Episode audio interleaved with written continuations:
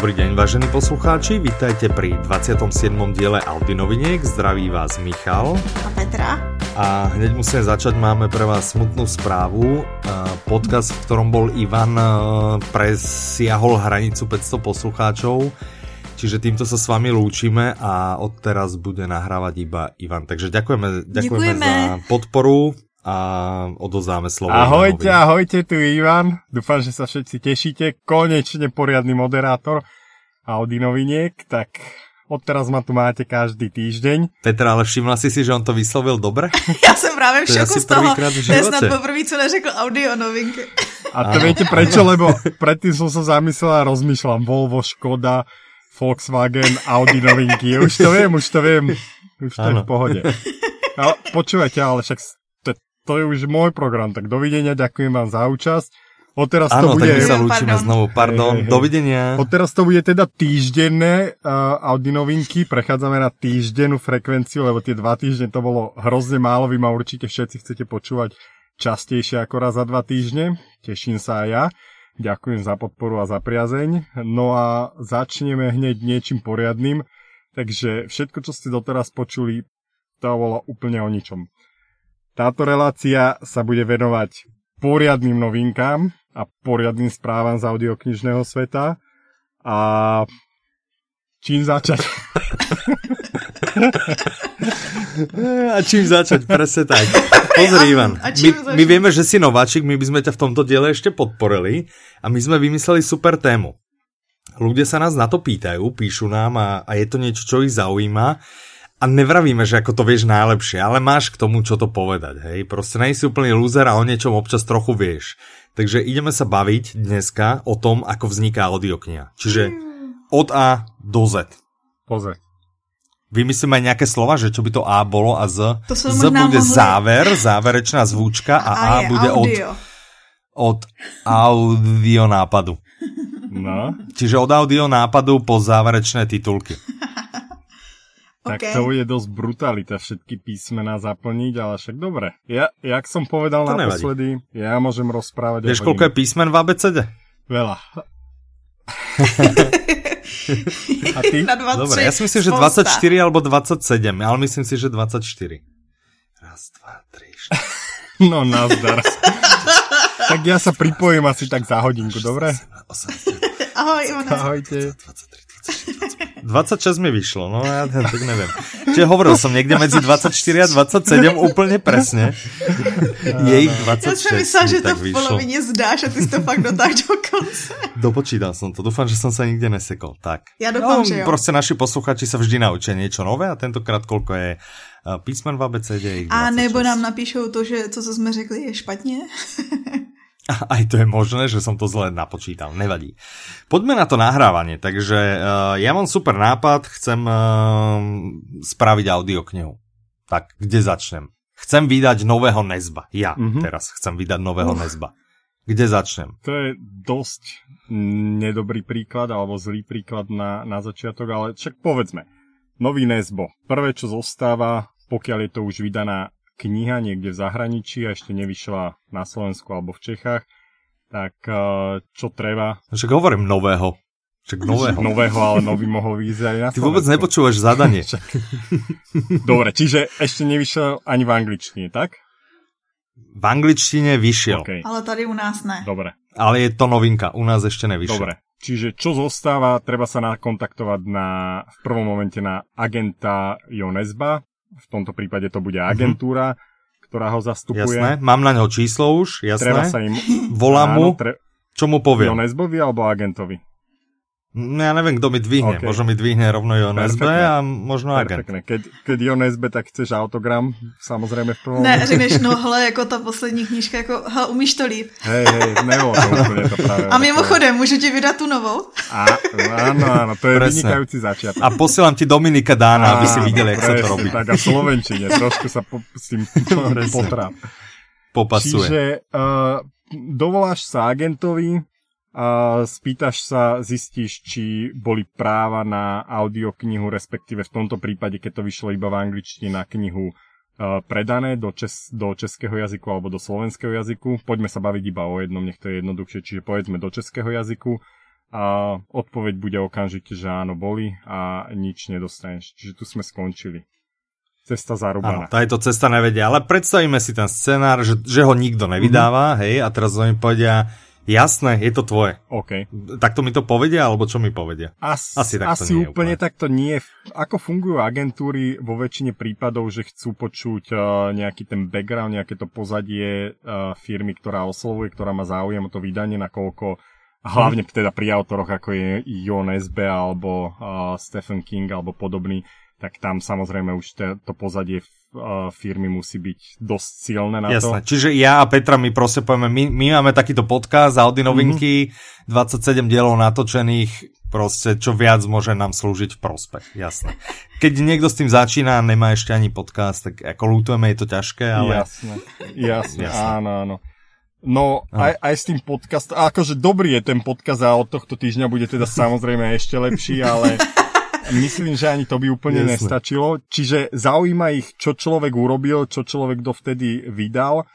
Pri menších agentúrach alebo pri menej zvučných menách asi až ten výsluch nebude až taký podrobný, ale teda pri zvučných menách je to hrozne do detailov a viac menej pokiaľ, pokiaľ sa nejedná o vydavateľa, ktorý už má za sebou niečo a má nejaký edičný program do budúcnosti, tak konverzácia asi skončí na tomto mieste. Pokiaľ ale sa bavíme mm-hmm. teda o tom, že Jon SB je absolútne neznámy a agent teda je rád, že ho niekto oslovil s českým jazykom, tak uh, väčšina agentov alebo agentúr chcú uh, v prvom momente nejakú cenovú ponuku. Je to taký neštandardný prístup, že uh, nie je to tak, že človek sa spýta, koľko za to chcete a oni povedia, chceme za to toľko, ale agentúry skôr chcú počuť, koľko je človek ochotný za to zaplatiť a vo väčšine prípadov táto ponuka ide potom viac menej to iba jedna z ponúk, oni oslovia ďalších, s ktorými spolupracujú a snažia sa získať niekoho, kto zaplatí viacej. Čo to znamená zaplatiť mm-hmm. viacej? Čiže treba rátať s tým, že rovno, rovno ideme tým, že my podraždíme hada bosou nohou a povieme toto chceme, tak ono to není, že sa ideme teraz dohadovať o cene, ale oni povedia, hm, niekto o to má záujem, čiže oni oslovia ešte ďalších, hej, aby som to nemal také Áno, vo, vo väčšine prípadov. Že nestačí, že mám hrozne veľa roboty s podcastom proste, ale ešte teraz musím začať licitovať, Presne, hej? tá licitácia tam takmer vždy ku nej dochádza, pokiaľ je to niekto o koho predtým nebol záujem, alebo naozaj je to autor, ktorý sa zatiaľ nepredal do veľa jazykov, do veľa krajín, tak viac menej tá licitácia tam asi ani nebude a povedia len, pokiaľ podstrelíš cenu, povedia ti, OK, naše štandardné podmienky sú tu, súhlasíš, nesúhlasíš, pokiaľ nadstrelíš cenu, tak samozrejme sa o tom nedozvieš, že si nás nadstrelil. A v prípade, že dochádza k licitácii, tak uh, zase tam, tam slušnejší agenti a slušnejšie agentúry ti oznámia, že dostali sme lepšiu ponuku, chcete dorovnať, chcete ju prebiť, tie menej slušné povedia, dostali sme lepšiu ponuku, ďakujeme, dovidenia. Čiže mm-hmm. veľmi to záleží. Kebyže, keb, aby sme neboli len takí teoreticky, môžeme hovoriť uh, za tituly, ktoré sme my vydávali, tak a povedzme, uh, čo bol uh, Scott Jurek, uh, Jedza Behaj alebo Rich Roll, a Moja cesta k Ultra, tak uh, tam sme sa dohadovali uh, priamo s agentúrami, teda s americkými agentúrami a keďže ani jeden autor nebol v tom čase zaujímavý pre český a slovenský trh, tak viac menej licitácia tam nebola žiadna. Hneď na začiatku si povedali, naša podmienka je takáto a takáto, súhlasíte, nesúhlasíte. Hmm. Tak a my sme súhlasili. My sme súhlasili. A vy ste řekli, ne, my to vlastne nechceme. Áno, áno, tak, tak nejak to bolo. Vo, veľa, veľa ľudí samozrejme začne zjednávať, ale mne sa tie ceny nezdali také prestrelené, takže sme to vlastne zobrali tak, aké to bolo. Tak, čiže toto je typ pre agentúry, keď sa my ozveme, my vlastne ani nezjednáme. Áno. Vlastne vypýtajte si, my to zaplatíme. Jasné, my si to môžeme dovoliť. Ale nie, tak potom, keď sme jednali, keď sme jednali s českými agentúrami, čo na nešťastie, myslím, že som to už aj niekde spomínal v nejakom blogu, uh, veľa zahraničných agentúr má ešte svoje medziagentúry pre uh, stredoeurópsky trh alebo celkovo európsky trh a ve, väčšina tých agentúr sídli buď v Prahe alebo v Záhrebe. No a, a tie sú taký, taký trošku a socialistický prístup k veci majú, že naozaj sa správajú ako keby tá doba ešte sa nezmenila a čo povedia, tak uh, počuli sme zákona, tak to bude. Čiže tam je komunikácia naozaj veľmi komplikovaná a v tom prípade k zjednávaniu dochádza, lebo oni, čo skúšajú, ako nastrelujú ceny, tak to už je naozaj za hranicou únosnosti.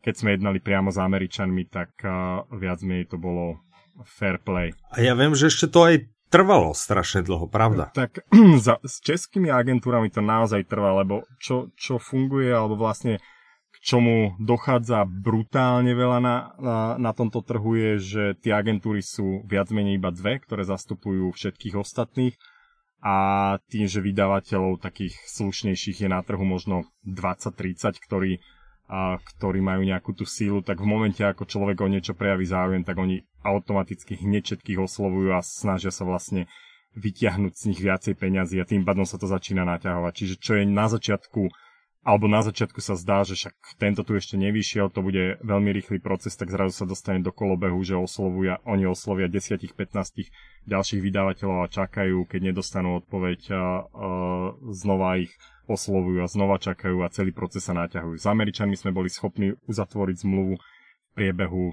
a, troch týždňov, jedného mesiaca. S českými agentúrami sa mi to nikdy nepodarilo po 3-4 mesiace. Hmm.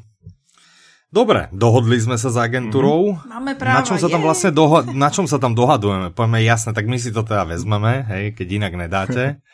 Hej, a vydáme treba Skota Jureka. Jasné. Čiže v tomto prípade pri Skotovi Jurekovi to bolo tým, že nevyšiel ani v Čechách, ani na Slovensku, tak museli sme si robiť preklad a vlastne vtedy sme sa aj my dohodli, nie, že pokiaľ robíme už preklad, tak skúsime urobiť aj knihu, čo je viac menej neštandardné pre audioknižného vydavateľa, ale uzatvorili sme zvlášť zmluvu na knižné práva a zvlášť zmluvu na audioknižné práva. Čo to znamená? Uzatvára sa zmluva, ktorá definuje, koľko sa zaplatí depozit na začiatku, ktorý je započítateľný voči tým honorárom, ktoré sa budú platiť v budúcnosti a zadefinuje sa, koľko je honorár z maloobchodnej ceny. Teda pri knihách sa to definuje z maloobchodnej ceny, ktorá sa na začiatku určí. Pri audioknihách a aj knihách sa to definuje z, ako to oni volajú, z receipts, čo je viac menej peniaze, ktoré dostane vydavateľ od predajcu po odpočítaní DPH. Takže tam sa... A to som slyšela, tak to sú docela podstatné částky. Záleží ako kedy. Hovorím, že s Američanmi to bolo viac menej nie až také hrozné. Tá šta- ten štandard, ktorý sa, ktorý sa držal pred pár rokmi a ktorý sa teraz postupne narúša, lebo dochádza k uh, obrovským licitáciám, tak pri audioknihách to bolo niekde zálohy, tie zálohy, tie depozity sa pohybovali niekde na úrovni od 700 do 1000 uh, dolárov alebo euro čo je teda cca 27 tisíc českých korún. A čo sa platia honoráre, a tak z kníh sa to pohybuje niekde na úrovni 7 až 10% z maloobchodnej ceny a pri elektronických médiách niekde medzi 15 až 25 percentami, ale teda z tých net receipts. Čiže pokiaľ si predajca nechá 50%, my ako vydavateľ dostaneme 50%, tak z tých peňazí sa potom odvádza 25% alebo 15 až 25% mm-hmm. do agentúry. Mm-hmm. OK, takže s nimi som dohodnutý, koľko im zaplatím a teraz mám zahraničný titul. Oni mi pošlú aspoň knižku, ne? Zase záleží. Američania, Američania posielajú, alebo keď sme sa s Angličanmi dohadovali, tak tí posielajú, pošlú fyzickú kópiu respektíve viacero fyzických kopií, lebo ráta sa s tým, že jednu potrebuje dostať prekladateľ, jednu editor, jednu chce mať vydavateľ samotný. S tým nie je problém. Pri českých agentúrach pri jednej to funguje rovnako ako pri zahraničných. S tou druhou sme viackrát diskutovali a nikdy sa nám nepodarilo získať fyzický titul, čo bolo dosť, dosť paradoxné, lebo ako Američania nemajú problém poslať knihu z Ameriky na Slovensko alebo do Čech, tak Česká agentúra mi vždy povedala, že oni na Slovensku nič nepošlu, lebo to stojí veľa peňazí.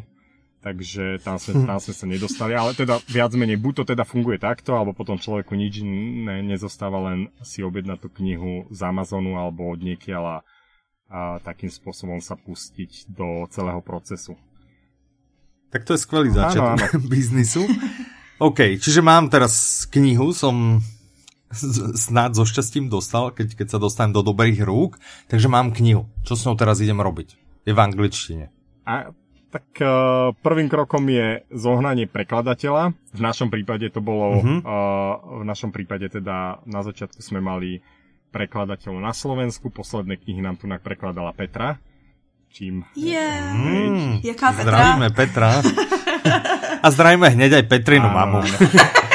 Ahoj, mami. Čiže Petra popri tom, že, že robí v Audiolibrixa a nahráva Audi novinky a a venuje sa teda čítaniu, teda dúfam, že aj číta občas, tak uh, okrem toho ešte aj prekladá a dobre prekladá, tak... Uh, tak... Petra totiž si říká, že na co volný čas. Presne. presne to, to je my od začiatku hovoríme, že Mivko? Že, presne, my presne. voľný čas nepotrebuje a prekladá, ale teda keď nie Petra preklada, tak nájdeme si prekladateľa. Zvyčajne sa snažíme nájsť niekoho, kto uh, už predtým na knihách robil, lebo predsa len preklad nejakého odborného alebo normálneho textu je úplne iný ako preklad knihy, beletrie.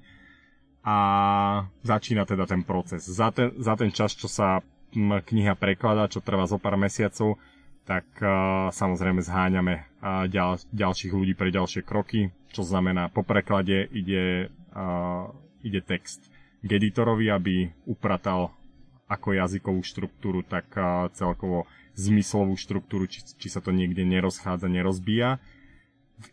Ale to sa nerobí vždy, že? Teda my to robíme vždy, ale sú aj entity, ktoré Áno, toto nerobia, že? Je to vidno. Ja viem veľa čítam, že veľa aj čítam a teda aj veľa počúvam. Je to niekedy někdy počuť, že tam chýba se, nějaký zásah. I pro mě, že tě přerušu. Na světě knihy ano. se vyhlašuje každoročně nějaká něco ve smyslu zlatý maliny za nejhorší překlad.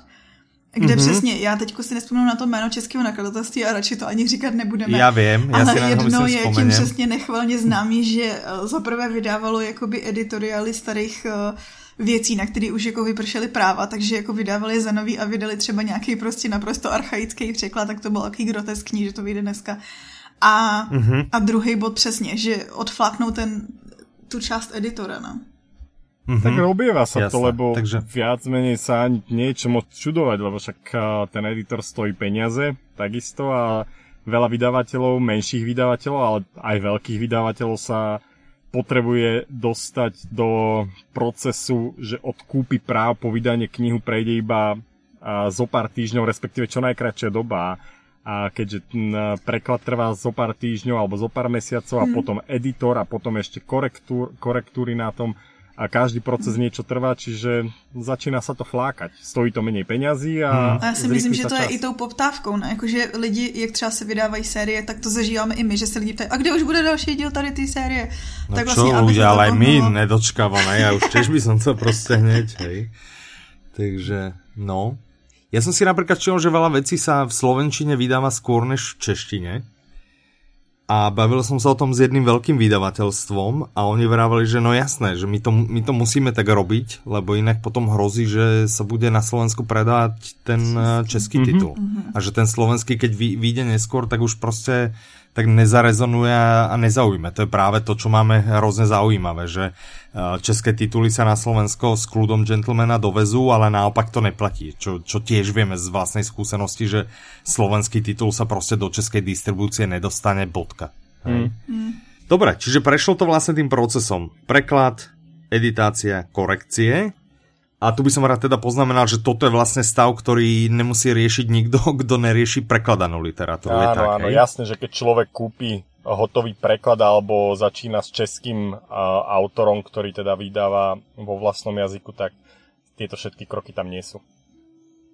Jasné, čiže som ušetril asi, asi dosť veľa peňazí, ale tak či tak sa musím nakontaktovať na nejakého jeho agenta, aby som získal práva na audioknihu. Uh-huh. To platí, hej? No v Čechách na Slovensku okay. uh, je to absolútna zriedkavosť, že by zastupovala autora uh, nejaká agentúra, čiže viac menej tam naozaj člověk musí získat autora alebo cez někoho kontakt na autora. A pokud už existuje ten překlad, tak není, není potom, potom třeba problematičtější získat práva na ty audio, když už někdo má práva na tištěnou na elektronickou knihu, jakože jestli si je třeba nechce schraňovat pro sebe, nebo to začala vlastne taká doba pred nejakými troma, štyrmi rokmi sa to začalo obracať. Do, do tej doby nekupovali vydavatelia audioknižné práva súčasne s knižnými, lebo audioknihy sa nevydávali. Ale mm. po, ako začala rásť dopyt v zahraničí po audioknihách a teda ten audioknižný trh začal rásť, tak agenti a agentúry začali automaticky ponúkať audioknižné práva a väčšina, väčšina týchto vydavateľov sa aj rozhodla, rozhodla a zobrali aj audioknižné práva. Nie je to ešte úplným štandardom, ale stáva sa. A pokiaľ tak nespravili a človek ich osloví, že hej, mám záujem vydať uh, Jo Nezba, ako spomínal Mivko, a ten už vyšiel v češtine, oslovíte agentúru, uh, teda respektíve oslovíte vydavateľa, že teda chcete ísť do toho, chcete ten preklad, ako sa dohodnúť, tak uh, v tom momente vlastne oni môžu siahnuť a skôr dostanú tie audioknižné práva, respektíve keď to skúšate cez uh, agentúru, tak agentúra osloví automaticky v tomto prípade knihu zlým, myslím, a m- povie mm, im, hej, tu nás sa niekto snaží o audioknižné práva, vy máte knižné práva, nechcete ich kúpiť, on nám ponúka za to 1000 eur, za 1100 eur je to vaše. A čiže áno, takto to funguje. Hm. Jasné. OK, takže všetko už mám, mám pripravený text, tak poďme ďalej. Chcem z toho robiť, robiť uh, audioknihu. Teraz od papierovej abstrahujeme, to si asi vieme predstaviť, čo za tým nasleduje, ale čo teda pri tej audioknihe? Mm-hmm. Mám, mám, to napa- mám to vo Worde. Jasné. tak jak, jak som hovoril, uh, počas toho prekladu už musí uh, prísť k uh, hľadaniu interpreta, pokiaľ nemáme ešte jasnú predstavu, tak začíname hľadať, začíname premyšľať, aký hlas by sa nám k tomu hodil, aký štýl rozprávania. A pokiaľ, pokiaľ máme vybrané, tak tým pádom čakáme len na preklad. A ak nemáme vybrané, hľadáme takým spôsobom, že necháme, poposielame zo pár strán rôznym ľuďom, viac menej stále to funguje na hercoch v tomto, v tomto momente, Čiže oslovíme hercov, ktorých, uh, ktorých si vieme představit. A moderátorov. Mm. A mm. Snažím... Tady se tam super konkrétně, protože mm. to mhm. mě hrozně zajímá. Jak jste třeba přišli zrovna na Mariana Gašpirka? K Marian bol môj favorit od začiatku. Mivkovi sa na začiatku nepáčil, musím povedať.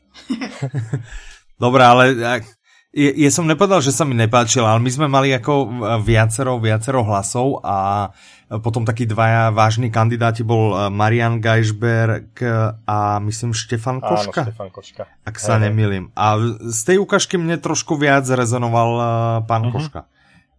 Ale ako, ne, že by sa nelúbil Maroš, ako Maroš tiež v pohode, samozrejme. No, tak... Eh, Takže to nebylo, že jste přímo sahali po někom, ale zase jste je vyhledávali tak mezi... Problém je na Slovensku a v Čechách rovnaký, že uh, jedna vec je, koho človek by chcel a druhá vec je nájsť mm. kontakt na toho človeka. A mm. my mhm. sme na začiatku sme oslovili možno 15 uh, eh, interpretov, lebo tým, že sme nemali žiadnu skúsenosť, sme sa báli, že nebudú chcieť s nami spolupracovať, respektíve mali sme vydané tri audioknihy, ale ešte nie Dominika Dána a tým pádom e, oslovať zvučnejšie mená sme mysleli, že to môže byť cesta a nikam a skúšali sme na rôzne strany, že či sa nám vlastne podarí nadviazať nejaký kontakt. A len to poviem mm-hmm. na prípade Rudého kapitána, kedy, kedy sme m, nakoniec začali spolupracovať s Martinom Stránským, že na začiatku sme začínali so 75 menami, lebo sme predpokladali, že a ten výber teda v Čechách je o mnoho silnejší a chceli sme skúsiť, že či aj nejaké menej zvučné mená nebudú super kandidáti na to. A Martina Stranského sme mali od začiatku ako kandidáta číslo jedna, ale vedeli sme, že je tak vyťažený a tak ťažko sa zháňa k nejakému projektu, že to bude naša asi posledná voľba. Napriek tomu, že by to bola voľba číslo jedna, tak odkladali sme ho na neskôr. No a z tých 75 postupným vypadávaním zostalo možno nejakých 25, ktorí sa nám páčili a z tých 25 sa mi podarilo, podarilo osloviť, získať nejaký kontakt a osloviť možno troch. Čiže neexistujú mm. kontakty, neexistujú uh, agenti, ktorí by ich zastupovali a tým pádom pokiaľ človek sa nepohybuje v divadelnom, hereckom, moderátorskom prostredí, tak uh, viac menej nemá šancu sa dostať. A týmto by sme radi apelovali. Chápeme, že nás samozrejme interpreti počúvajú.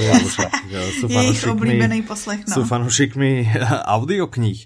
Uh, proste ja neviem, jednoduchý web, tu je na mňa kontakt a presne Martin Stránsky toto má. No, hej? Presne. To je jedna z vecí, ktorá nás napr- napriek tomu, že on je tak strašne vyťažený, tak na ňom je vidno, že není lenivý, chce robiť a naozaj má, má záujem.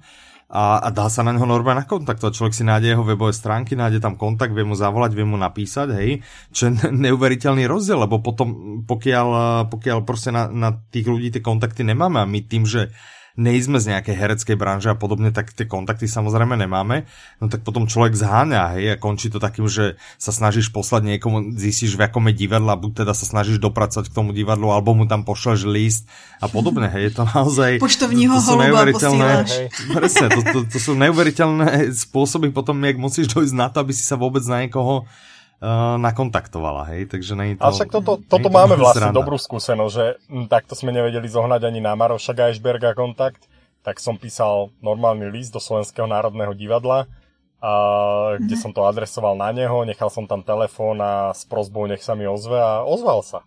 Čiže zafungovalo to, ale poslal som takýchto listov zo pár do uh, aj slovenských, aj českých divadiel a Maroš bol vlastne jeden jediný, ktorý sa ozval kedykoľvek tak to je osud. No, Nebo byl to osud. Tak, tak je to osud a je to, je to zase vidieť, hej, proste chce. Je to, je to človek, ktorý chce, chce robiť, má záujem a, a proste bodka, hej. Iní sa budú sťažovať, ak herci nejsú zamestnaní a podobne, a, ale nič nespraví preto, aby bol nájditeľný, aby nejaké, nejaké vedľajšiaky mm. získal, hej. Potom sa spoliehajú na nejaké firemné akcie, kým ich sláva trvá, hej. Tak.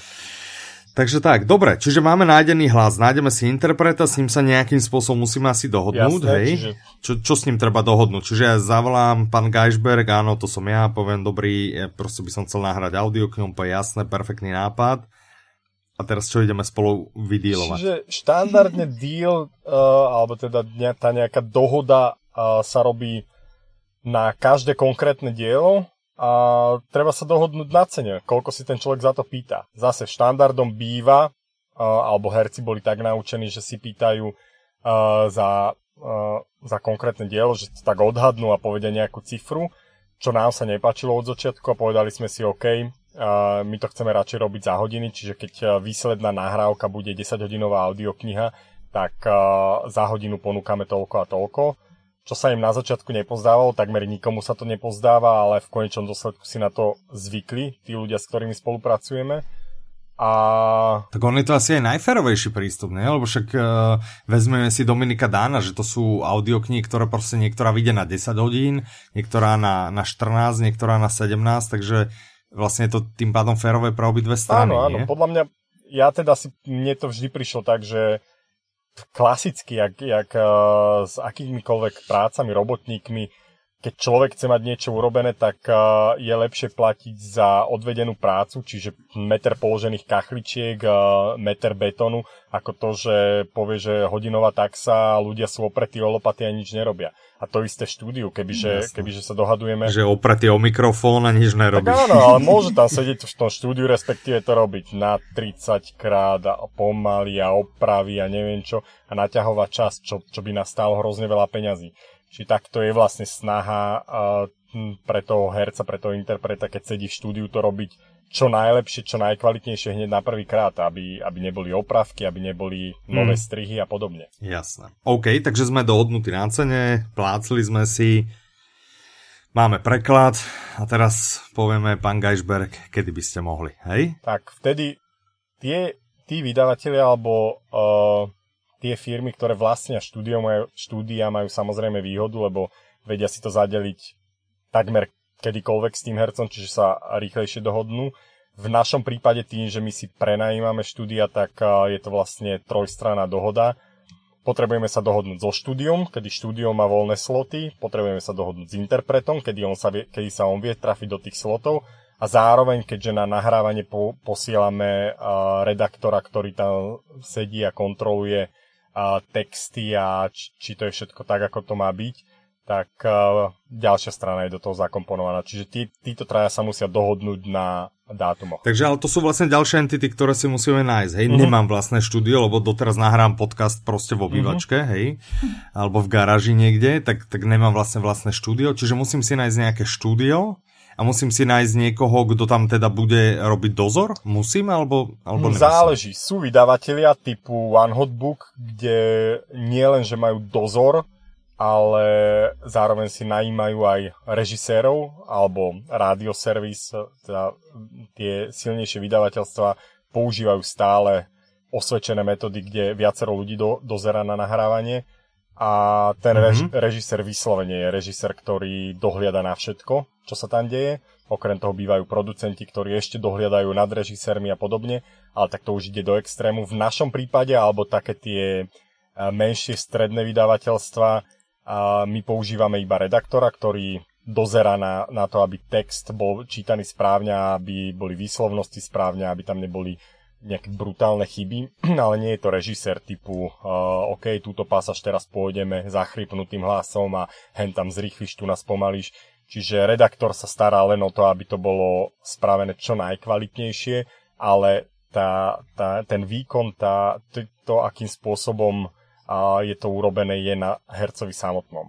Ale zase záleží to od interpreta k interpretovi, čiže čo robíme my na začiatku, vždy ideme na prvé hodiny nahrávania a počujeme, vidíme, že či treba režisera, alebo e, či ten človek je natoľko seba kritický, že sa vie zastaviť, vie sa vrátiť, vie e, dohliadať na to, aby čítal správne mená, aby na začiatku to nebolo nejaká sága, na konci Seiga a podobne.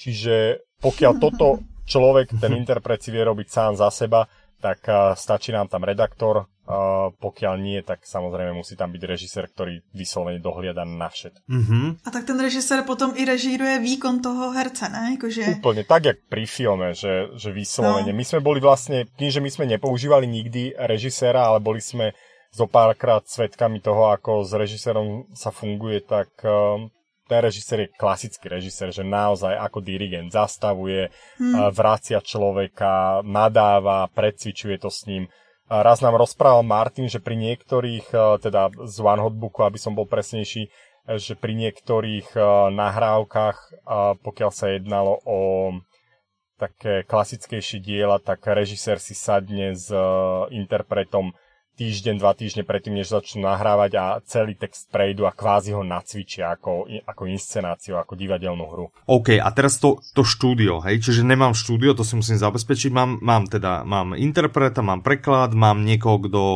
na to bude dozorovať, či už režisér alebo, alebo redaktor, potrebujem štúdio, čiže čo, teraz vezmem si zlaté stránky a hľadám hudobné štúdia. Po, pokiaľ máš zlaté stránky, tak super, chod do toho.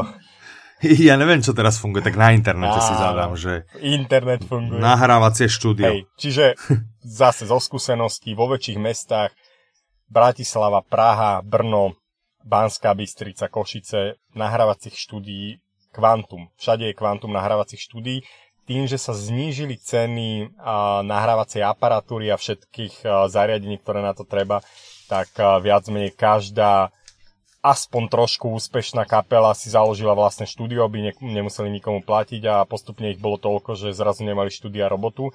Čiže nájsť štúdio nie je problém, nájsť dobré štúdio je trošku problém, nájsť dobré štúdio s dobrými ľuďmi, ktorí odvádzajú dobrú robotu, je už naozajstný problém a ide to pokusom omylom. Osloví človek najprv vyfiltruje na základe ceny, koľko je ochotný zaplatiť za, za hodinu nahrávania, a potom filtruje ďalej, čo mu vyhovuje, nevyhovuje. Mm-hmm. My mhm. sme sa popálili na zo pár štúdiách, respektíve v, na jednom výrazne, kedy uh, štúdio prechádzalo zmenami takmer z týždňa na týždeň a každý týždeň bol úplne iný zvuk, čo v konečnom dôsledku znamenalo uh, hrozné, uh, hroznú robotu pre finalizáciu to, toho diela.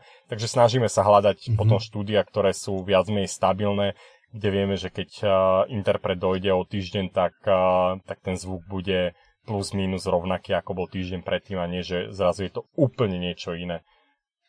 Tak to je psycho, já jsem si myslela, že rozdíl je jenom v tom, že jako OK, nahraju si to v kuchyni versus mám studio a pak už dobrý. A ty ešte máš problém, tak, když, když máš studio. Tak záleží, lebo zase tento trend je u nás úplne iný než v Amerike. Napríklad, že v Amerike je hrozné množstvo interpretov a strihačov, ktorí to teda robia sami, že narátori, ktorí nahrávajú audioknihy, to potom aj strihajú a dodávajú finálne diela. A väčšina z nich to robí naozaj doma v nejakých vzdialenejších ofisoch alebo dokonca vo vstávaných skriniach, kde je tlmený zvuk.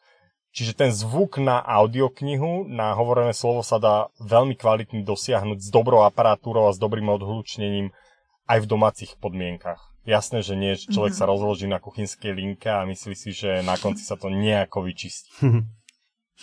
tak jasné. OK, uh, dobre, čiže mám dohodnuté štúdio, už sme na všetkom sme si plácli a začíname. Čiže dohodneme si nejaké termíny so štúdiom, zladíme si štúdio, interpret a povieme, poďme nahrávať v pondelok ráno. Tak koľko tak dáme? Mm. A čo vlastne, dojdeme tam a že dobrý deň a nahrávame? Alebo... Zase záleží, no sú zvukári, tí zvukoví majstri, ktorí sedia za mixpultom a robia celé nahrávanie, ktorí majú skúsenosť s audioknihami alebo s hovoreným slovom, vtedy je to oveľa jednoduchšie. Pokiaľ nemajú skúsenosť, tak viac menej s takými sme ani nerobili, lebo je to hrozne náročné vysvetľovať niekomu, o čo sa snažíme. A viac mm-hmm. Ale teda štúdio si prenajímam aj s takýmto človekom, hej? Že poviem, potrebujem nahrať audioknihu, chcem, mm-hmm. aby mi tam niekto sedel, kto vie nahrávať audioknihu. Áno, v našom prípade, a myslím, že vo prípade väčšiny vydavateľov to funguje takýmto spôsobom, kvôli tomu, že naozaj držať si vlastné štúdio, keď človek, ne, alebo teda firma nepublikuje každý týždeň novú audioknihu, nedáva moc zmysel. Tým pádom najmeme si štúdio aj s človekom. Sú štúdia, ktoré ponúkajú mm-hmm. celú aparatúru, dojdi si, pripoj si vlastný počítač, vlastné zariadenia a nahrávaj si, my ti ponúkneme priestory, mikrofóny, mixpult a zvyšok je na tebe čo v našom prípade dalo by sa to aj tak robiť, ale znamenalo by to, že by sme sa museli zoznamovať so všetkými zariadeniami, čo jak funguje a namiesto toho, aby sme strávili prvé dva dni v štúdiu 10 hodín nahrávania, tak by sme 5 hodín z toho zabili iba s oboznamovaním, ako čo funguje. Čiže na, najímame si mm-hmm. aj mhm. zvukára, aj štúdio do, dokopy. Jasné, začneme nahrávať, čiže všetci sa tam posadajú, hej, všetci sú múdri, rádio, samozrejme. A teraz čo, interpret si chytí knižku, hej, normálne papierovú a začne si v nej začne čítať a listovať. Áno. Je, to je dobrý tady. Áno, oh. presne tak to funguje a toto ma nebaví, toto nebudem čítať a... Jasné, toto hej, preskočím, hej, jasné. Čiže on číta, hej, číta z knihy, číta z papiera, číta Záleží. z tabletu, číta z čítačky. A každý interpret je iný. Mároš na začiatku uprednostňoval uh, papierové knihy, potom prešiel k tlačeným stranám. Uh, interpreti ako Martin Stransky, tí sú veľmi pokrokoví, ten má svojho 10-palcového iPada. Číta o, počkaj, ja musím pochváliť Maroša, že ten už tiež, uh, minule som mu posielal tablet a číta s tabletom. Super, super. Si. V tom prípade Takže... pokročil od knihy až k tabletu. To je ale ano, dobrý, presne. že tam vlastně eliminujete ten zvuk otáčení stránek. Hej, ten sa hrozně ťažko stříhá. No. K tomu som smeroval, presne, no. K tomu som smeroval. Promiň, som ti to ukradla. Čo, čo, v štúdiu, čo, sú také, čo sú také najväčšie problémy? Tak ja viem, že otáčanie stránok, vrzgajúca stolička. Hej, potom uh, šaty, ktoré má človek oblečené, niekedy dojdú, to máme vlastne tiež príhodu uh, sprostredkovanú a s pánom Rímským, kedy počas nahrávania mal na sebe nejakú šuchotavú uh, košelu a celý čas tak uh, hýbal rukami, aby sa udržoval v tej dynamike a, a neskôr zistili, že to, to hýbanie rukami spôsobuje šuchot, ktorý je počuť celý čas v nahrávke a hrozne ťažko sa to potom vyčisťovalo. Ale, čiže toto mm. je dôležité, čo ja dávam uh, vždy takú, takú uh, informáciu všetkým interpretom na začiatku, čo od nich chcem, že naozaj, aby chodili uh, najedení na nahrávanie, aby a dostatočne pili počas nahrávania, aby čo najmenej fajčili počas nahrávania, lebo všetko to ovplyvňuje potom ten výsledný zvuk. Čo... Ale to si hovoril aj Marošovi? Ale to, že to poviem, to ešte neznamená, že to aj funguje. Ale u neho je to žiaduce á, zase, to ja viem, že tam sa robí, lebo ja som chodil na to nahrávanie, samozrejme, ja, ja viem, že tam sa robí pauza tak raz za, za hodinku a, a práve vtedy on si ide spríjemniť hlas á, s tou cigaretkou. Hej, a to isté Martin Stransky a takých je viacej, však e, každý, každý, jak mu vyhovuje. Viac menej o čo ide najviac, že čo je počuť na nahrávaní je, pokiaľ nedostatočne pijú interpreti, tak začína ten, ten hlas sa hrozne mení, začne byť hrozne zachraptelý aj napriek tomu, že u niektorých je chraplavý aj bez toho. A potom o mnoho viacej sa nadýchujú, lebo uh, nemajú dobrý ten prieduch. A každé nadýchnutie, v našom prípade teda my nádych vystrihujeme, je kopec roboty navyše. A pokiaľ nie sú najedení škvrkanie v bruchu, čo sa veľakrát stalo, že naozaj vystrihovať, striha, vystrihovať škvrkanie žalúdka je komplikovaný proces.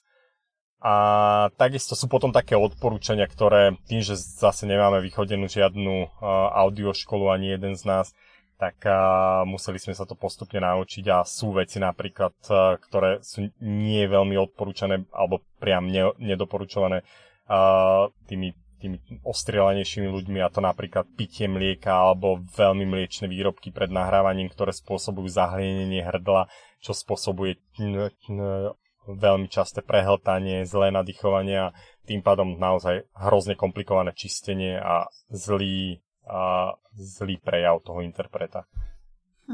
Hmm. No a potom teda sedí začne, začne uh-huh. čítať, pomýli sa. Zase, na, na vystrihovanie omylov fungujú také dva najštandardnejšie prístupy. Prvý je, že sa len povie OK, chyba, ide sa ďalej a z, bez zastavovania v úvodzovkách pásu alebo bez zastavenia programu a vrátenia sa späť človek poslednú vetu začne čítať od znova, aby, aby ju prečítal dobre a na konci to zvukár dáva dokopy. V našom prípade mm-hmm. toto je nešťastná metóda a nepoužívame ju, lebo je s tým o mnoho viacej roboty, nájsť vlastne tie, tie momenty, a kde sa tak stalo, aj keď samozrejme sa to dá označovať počas nahrávania, ale je to ťažšie. Ako nahrávame my a čo je myslím taká najzaužívanejšia prax vo všeobecnosti je, že a vždy, keď sa pomýli interpret, zastaví ho zvukár a vráti sa ku späť do momentu, kedy vie, že e, sa dá nadviazať na to. Tam začne znova nahrávanie, respektíve pustí to, čo už bolo nahraté a čo bolo dobré do sluchátok interpretovi, aby sa vedel do toho nápojiť, chytiť a ten začne rozprávať a v momente, kedy, kde byla ta chyba, sa za, začne znova nahrávať a pokračuje se ďalej. Já jsem byla jednou na nahrávání a viděla jsem to jinde a přesně jsem byla nejdřív v šoku, než mi došlo, jakoby, co dělají, protože ten, ten herec, co tam četl, tak se jako přeřekl, pak bylo ticho, pak ten režisér řekl třeba stopa a pak najednou pustili tu nahrávku a mne potom došlo Ale až... tam sa povie tý... slovo alebo čas, mm-hmm. čas vety, buď záleží, jak sú tí ľudia zladení, buď sa povie to posledné, čo bolo správne, mm-hmm. alebo to odkiaľ sa ide mm-hmm. a vlastne oni mu tam, zvukar si to nájde a oni sú tak vycvičení, že on pozrie na tú vlnu a zvyčajne trafí presne, uh, presne tam, kde, čiže na prvú dobrú, ale, ale keď nie, tak on si hľadá, vlastne skočí vždy do niekde vlny, pustí si a počúva si sám tiež, či, či to nastreluje dobré a, a potom to vlastne pustí, aby naozaj tam on počul kúsok toho, čo bolo dobré a na to sa vlastne nadvezuje. Mm. Čiže on mu tam kúsok púšťa a jak skončí ten dobrý úsek, tak e, zvukár zase pustí vlastne nahrávanie a ten interpret hneď, hneď vlastne začne do toho rozprávať. Hej. Mm. A to má aj taký nejaký názov, Ivan, že? Nejaké punch and go punch alebo and niečo takého? Punch and roll. Jasne. Rock and roll. No nic. Jasné. Tak, a takto teda nahrávajú, hej? Koľko? Koľko dajú tak Záleží od interpreta, ale... Je, je tam nejaký limit? Je taký, alebo... taký uh-huh. limit, ktorý oni majú sami už na sebe odskúšaný, tým, že väčšina hercov funguje aj v dubbingu, tak vedia, koľko vydržia. A ten hlas začne postupne odchádzať a mení kvalitu po nejakých 5 hodinách. Sú herci, ktorí potiahnu mm-hmm. aj 7 hodín, sú takí, ktorí po troch hodinách už uh, cítiť, že treba skončiť a netreba to síliť, čiže radšej robiť potom viacej frekvencií, viacej tých, tých slotov, ako síliť to na, na menej a potom je to hrozně počuť na konečné nahrávke. A jsou i herci, co vlastně to není jejich jediná práce ten den, že jo? Že oni potom jdou třeba z divadla do divadla, mm-hmm. že vlastně může i to mít. Áno, áno, áno, áno. No, no to, to v no. prípade, viac menej v prípade všetkých, s ktorými sme robili, to tak funguje, že ráno majú skúšku, potom medzi skúškou a večerným vystúpením, na, večerným vystúpením nahrávajú s nami, potom idú na, na vystúpenie a takto to vlastne kolujú, preto tie, tie časy niekedy s nimi dohodnúť nie je jednoduché a na druhej strane je hrozne počuť, keď a napríklad Maroš príde zo skúšky a, a je vyrozprávaný a je v pohode, ako keď dojde ráno, ešte neprebudený bez kávy a alebo dlho bol v noci hore, čiže je to počuť. Čo sa mu nestáva, samozrejme. Dobre, ja som ešte zavodol povedať jednu vec, že teda na to nahrávanie som chodeval treba za nás ja a teraz chodí Mírka, chcem pozdraviť Mirku. Ahoj, Miri. Ahoj. Okay. Reklama na všetky. Dobre. Dobre, koľko to tak trvá? Hej, čiže mám knihu, ktorá má, ja neviem, 300 mm-hmm. strán. Hej, a teraz čo to znamená? 300 strán, keď sa bavíme o takých e, štandardnej tlači a štandardnom riadkovaní je cca odhadom 10 až 12 hodín nahra- finálnej nahrávky mm-hmm. a mm-hmm. zase záleží od interpreta, ako sa veľmi míli, nemíli. Väčšinou je to niekde dvoj až trojnásobok finálneho času. Čiže pokiaľ sa bavíme o 12 Jasne. hodinách, tak to nahrávanie bude niekde medzi 24 až 36 hodín trvať. Mhm, jasné. No, čiže a tých, to tam vlastne to vo finále zaplatíme tomu interpretovi, mm-hmm. to za, vo finále zaplatíme tomu mm-hmm. štúdiu, hej? A máme hotovú audioknihu. Takmer. Skoro.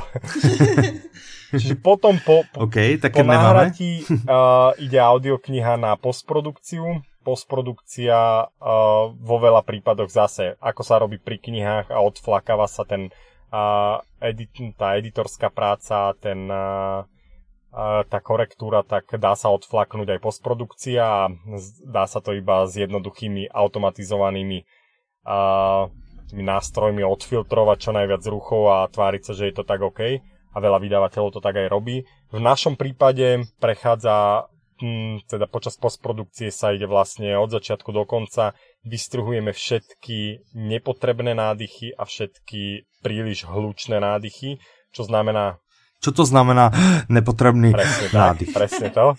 Takže nádychy, ktoré sú v strede rozprávania a nie sú to v priamej reči nádychy, tak tie vystrihujeme, alebo nádychy, ktoré sú vyslovene, že zrazu začne interpret lapať po dychu, lebo povedal dlhú vetu a... Si dalo cigaretku viac, než, viac. Než to je to, čo som hovoril, že to ja hrozne potom počujem pri postprodukcii, že zrazu to nie je každých 15 sekúnd, ale každých 5 sekúnd. Taký chraplavý mm-hmm. nádych Marošov No a čiže v tomto prípade ideme cez celú nahrávku a čistíme všetko, čo tam nemá byť. Zmenšujeme, a zmenšujeme medzery, ktoré vznikli prestrihmi, vystrihujeme nádychy, opravujeme a, veci, ktoré... Čo to znamená zmenšujeme medzery?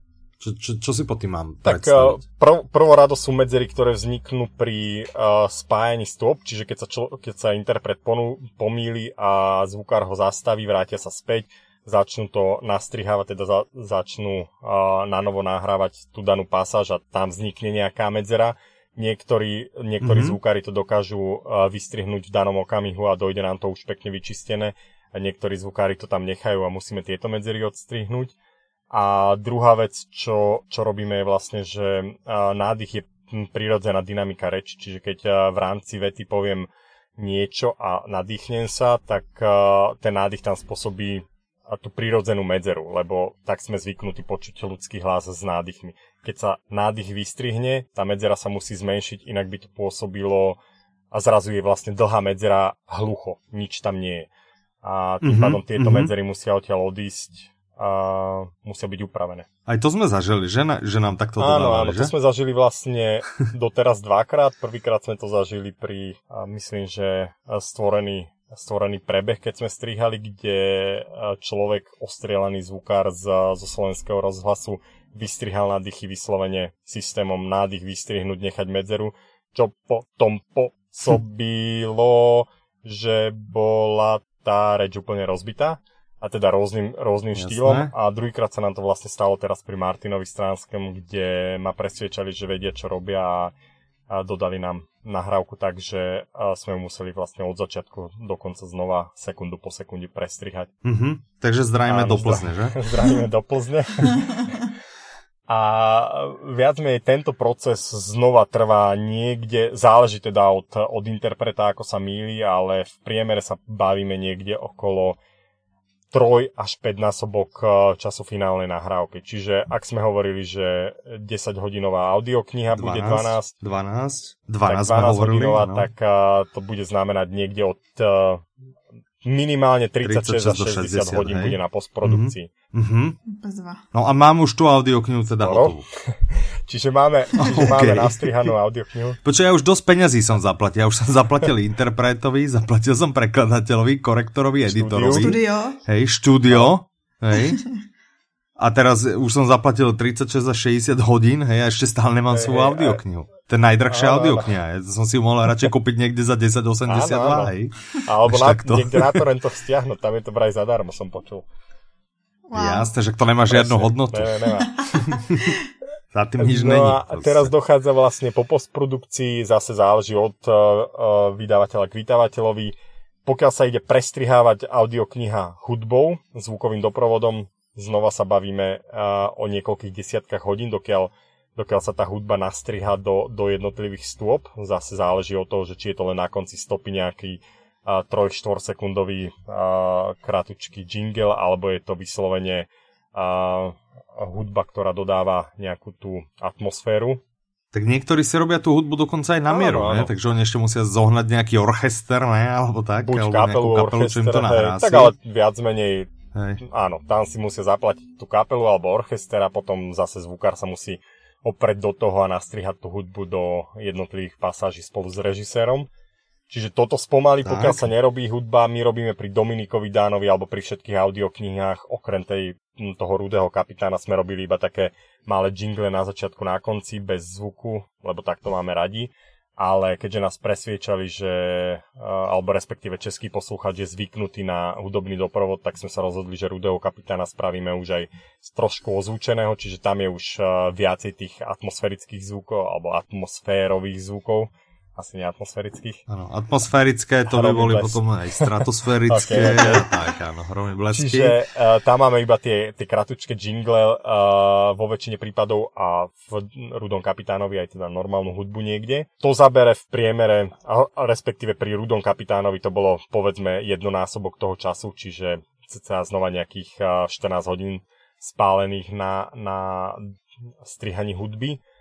A potom, keď mm-hmm. je mhm. toto všetko urobené, Takže už máme tak tú audio, audio a teraz ide ešte na mastering no. finálny, čo znamená mastering je vlastne doladenie frekvencia zvuku do, do, do finálnej podoby tak, aby tá, tá audiokniha znela celých 14 hodín čo naj, najrovnakejšie od začiatku do konca. Aby tam neboli výchylky, keď sa vzdialil interpret od uh, mikrofónu, ak bol iný zvuk v štúdiu, ak tam bolo uh, počuť nejaké pazvuky v pozadí alebo čokoľvek, čo ešte tam môže byť vyčistené sa pri masteringu čistí, aj keď to by malo byť už v postprodukcii, ale teda ešte pri masteringu sa to doľaďuje a doľaďujú sa frekvencie tak, aby tá výsledná nahrávka mala čo najteplejší zvuk, aby sikavky neboli silné, aby tie Pčka, Dčka, všetky tie plózy, plosive, aj myslím, že sa to volá plosive v angličtine, že, že tie... U nás to sú plozívy také. Áno, plozívy, aby, aby tie neboli až také silné. Čiže tam sa potom e, pri, pri tom masteringu sa vlastne hrá so všetkým, čo môže spôsobovať uh, únavu poslucháča, keď počúva tú, tú audioknihu niekoľko hodín. Lebo keď si to tak zoberieme, že naozaj počúvať uh, na sluchátkach niekoho, kto stále siká a pečkuje, tak uh, po, po hmm. 15-20 minútach sa to nedá ďalej počúvať a človek chce ísť od toho preč. Ale sú aj Ale také áno, áno. ja som mal také určite. Tak uh, berme to tak, že ten, ten československý audioknižný trh je naozaj ešte hrozne mladúčky, čiže všetci sa to učia. A sú vydavatelia, ktorí absolútne nedbajú na to, aby sa trošku o tom dozvedeli, prečítali si, naučili sa, aj to robili a len si povedia, však toto je úplne super, tak toto stačí, aby to bolo. A potom sú takí ako my, kde tým, že nemáme to vzdelanie, sme museli, ako robíme si reklamu, jasné, že to ale tým, že... Tým, že... Jsou takový nic moc a potom jsou takový jako my. www.publixing.sk kom, Alebo kom. Hlavně nenápadně. Hlavně nenápadně. Publixing.com, jasné. Tak nie, tým, že nemáme to, to a žiadne audio vzdelanie, tak uh, museli sme sa to naučiť od profesionálov z iných krajín, kde to funguje už, už dlhšie, takže čítali sme knihy, blogy, príspevky a snažili sa dojsť na to, ako to robiť naj, najlepšie a odpozorovávali. No tak nevymýšľali, sme koleso na novo, ale išli sme uh, čo najmenej chyb spraviť a potom na vlastných chybách sa učiť. Tak, OK, čiže mastering mám hotový a už mám a, tu audio. Čiže teraz je už audio kniha yeah. hotová. Stačí už iba vyexportovať uh, na CDčka, pripraviť teda ten, ten master, z ktorého sa bude CDčko lisovať, pre digitálnu distribúciu spraviť MP3 v kvalite od 128 do 192. Mohol by si to povedať česky? Áno, mohol, ale tak... no když řekne MP3, tak tam moc rozdíl nebude. Presne. to je pravda inak. V jakom formáte to je MP3? Áno, v MP3 formáte to pak, pak se to posílá v MP3, MP3 formáte Jasné, Dobre. OK, čiže pripravím MP3, tie tam čo nejakú kvalitu musím dodržiavať, alebo jak to potom funguje? Alebo toto tiež sa nás často pýtajú, ne, poslucháči, že mm, audiofil a kúpil som si zostavu za 100 tisíc korún a chcem to najlepšie, čo sa Jasné, dá zohnať. no tak a, v distribúciách v Audiolibrixe držíme všetko, čo sa dá na 128, pokiaľ nám to dosta- do, pošlú vydavateľa v 192, nechávame to v 192 ale pokiaľ by to bolo vo vyššej kvalite, tak uh, potom to samplujeme dole na tých 120, na 128. A zase, no toto je ten častý, uh, častý stred názorov, kde, kde sa o tom hádajú rôzni ľudia a každý má vlastnú pravdu najlepšie prečítať si článok na našom blogu, kde som o tom písal, myslím, že dosť a rozpitvával to. si to. nečtěte, Ivanovo články už si nemusíte čítať. Tak jasne, ja už o tom budem moje rozprávať. si prečítajte nejaký Petrin. no ale teda v 120. Jasné. Ale vysvetlíme v zásade 128, skrátená verzia pre tých, čo nám dôverujú. 128 je dostatočne e, kvalitná na hovorené slovo, hej, sedí vec a samozrejme je to ten najlepší kompromis medzi, medzi nejakou veľkosťou uh-huh. a tou kvalitou. Jasne. Hej, že to robíme vlastne my, treba aj kvôli mobilným aplikáciám. Ako myslím aj my ako vydávateľ, že myslíme vo finále na distribúcie, že nikto si nechce do mobilu teraz stiahovať cez mobilné dáta 3 gigovú audioknihu, len aby ju mal 320 kilobitov za sekundu a, a počúva to potom na, na sluchatkách, ktoré dostal k telefónu, ktorý stal Presne. 100 eur.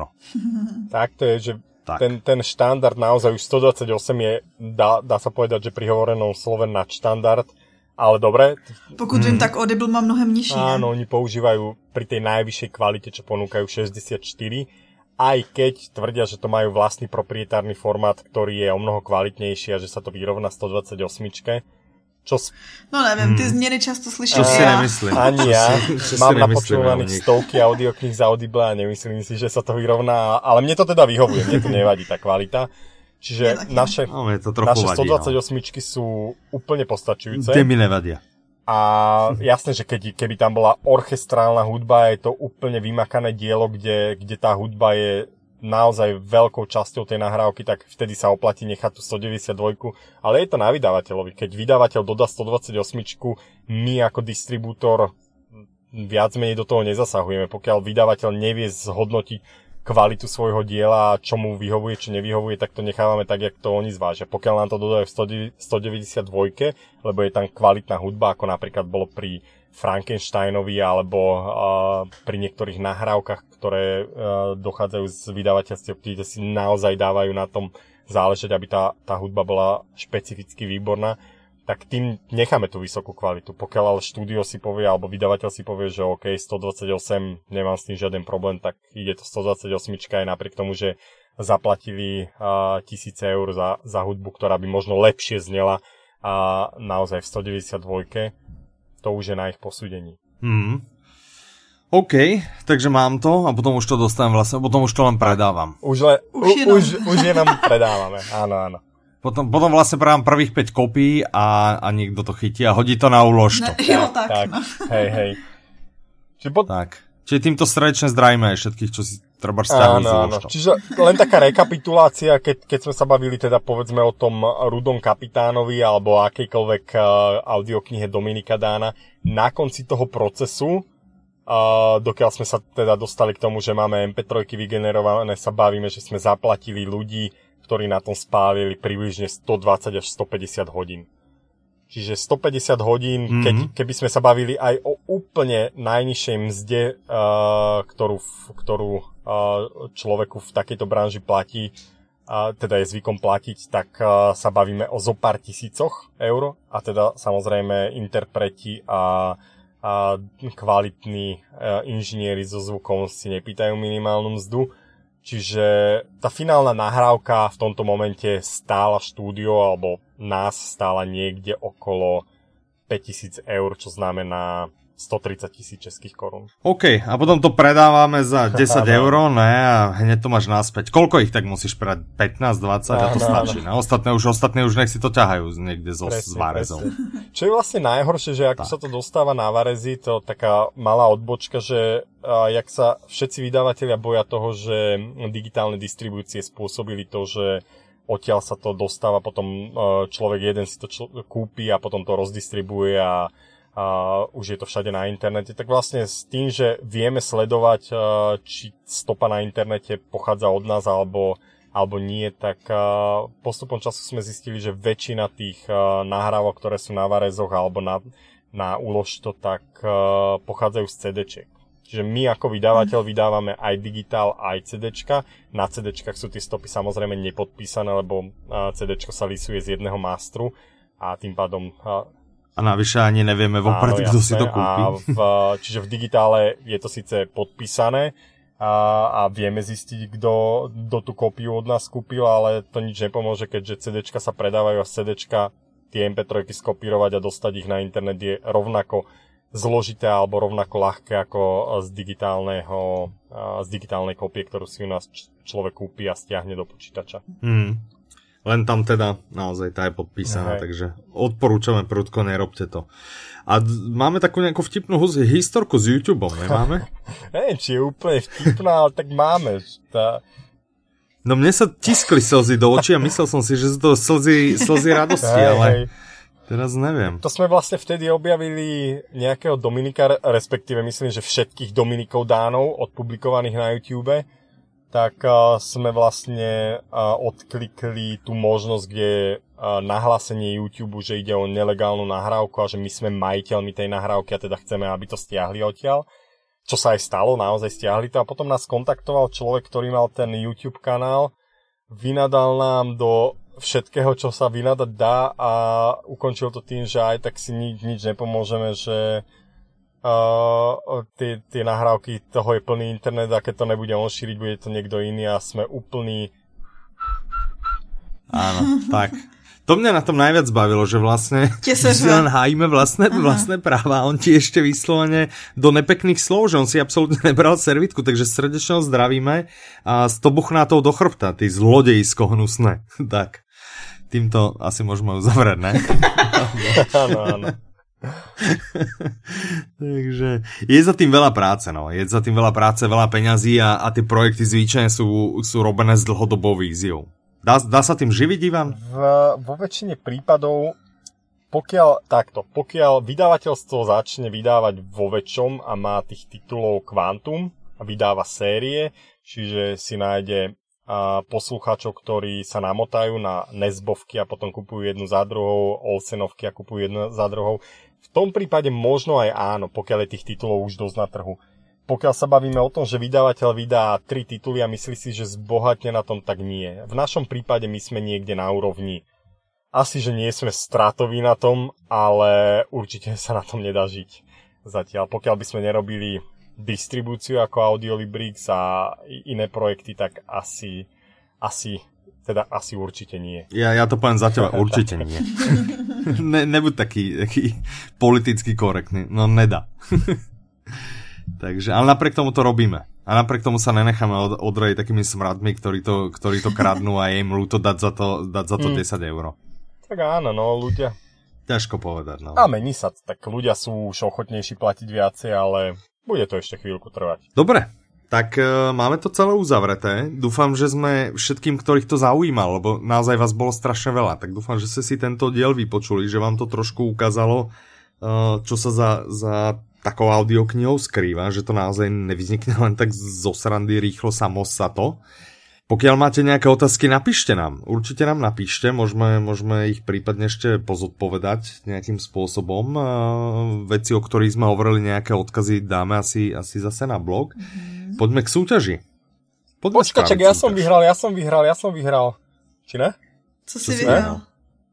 Tak som nevyhral. Čo si, ty, ty si, si vyhral, vyhral možnosť, že si teraz budeš nahrávať Audi novinky, nemusíš sa s nikým ladiť, nahrávaj si ich sám. Tak. He, keď si to tak chcel. A pekne čakáme každý týždeň a aj či A ja mám súťažnú otázku. Výborné.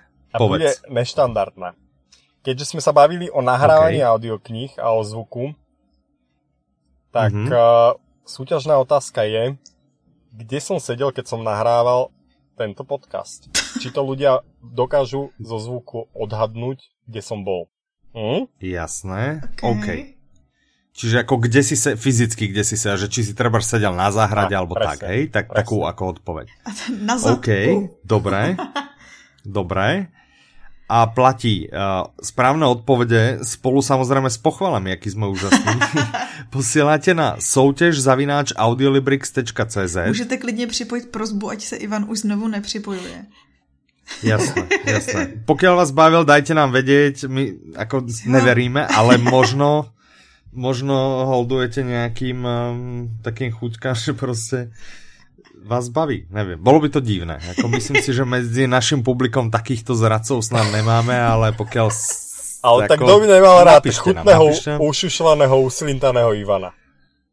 Presne, presne. Kto by ho nemal rád? No všetci no, by ho nemali radi, ale tak. Dokedy môžu posielať uh, správne odpovede? To je do pondelka 26. Do, do alebo nedele. Do, do nedele 25.